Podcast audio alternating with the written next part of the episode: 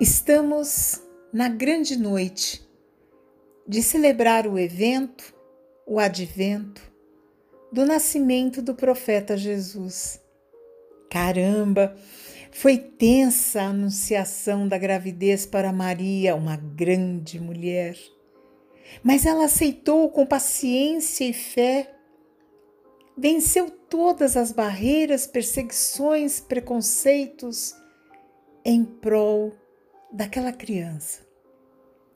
Mas ao lado dela sempre esteve um grande homem, José, que a entendeu, que confiou na sua integridade e que assumiu para si tão grande missão. José apoiador, parceiro, companheiro o tempo todo. A escolha do lugar para o parto, bem, não foi bem uma escolha. Era o que se tinha para o momento. Com criatividade, simplicidade e repletos de fé, nasceu uma criança, como você, como eu, muito especial aos olhos dos pais, dos magos, do Criador, tanto que até hoje a gente relembra. Uns falam que não é hoje, que é amanhã, que é daqui a um tempo, não importa. Celebramos o seu nascimento. Foi uma criança com uma infância, uma adolescência e uma juventude atípicas, mas com toda certeza teve seus momentos de dificuldade de adaptação, de ser aceito como pessoa. Quantas vezes ele deve ter falado e ter sido menosprezado, desprezado, criticado, achincalhado. Mas ele sabia quem ele era. Sabia quem ele era. E nem por isso ele carregou mágoas. No início da maturidade, camarada rebelde, levava uma galera, gente bacana, e a escória da sociedade, mas ele levava essa galera com o maior respeito para orientar, para mostrar que sempre existe um caminho de verdade.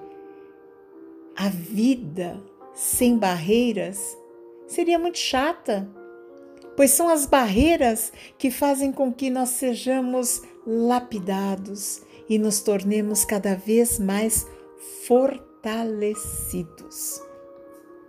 Mas, no início da maturidade, camarada rebelde, o que aconteceu? Ele pagou um preço muito alto por isso.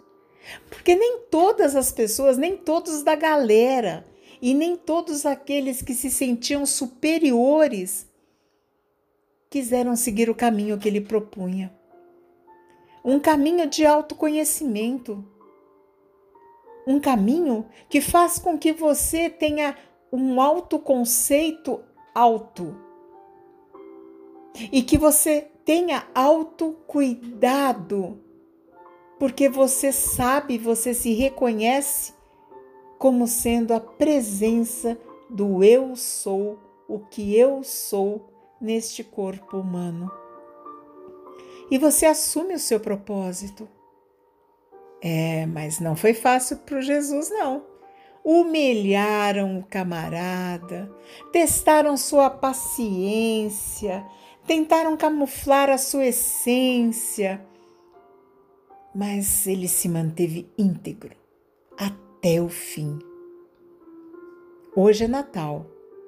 Celebramos o nascimento dessa figura ilustre, desse profeta, desse mestre, nosso grande irmão, o brother, o mano velho. Hora de festejar a vida, hora de trocar presentes, alegrando a nossa criança interna e partilhando com as pessoas a nossa prosperidade. É por isso que muitas pessoas usam a noite de hoje para levar alimentos, levar um jantar, uma ceia para os nossos irmãos em situação de rua. Hora de olhar para a nossa família com amor e entender o motivo de fazermos parte dela. É aquela família, e toda família tem seus porquezinhos. E tá tudo bem. Todo mundo tem um propósito de estar ali, de pertencer àquela família. Hora de dedicar alguns minutos também para orar, meditar, fazer preces, refletir, silenciar, como forma de gratidão por estarmos aqui hoje vivos neste tempo e espaço. Há um motivo para a nossa vida, um motivo super top, incrível, supimpa. E nesta noite eu quero que você se sinta a pessoa especial que você é. Acredite que você merece o melhor sempre. E se esse melhor ainda não chegou, é porque ainda não é a hora. Você está vivo.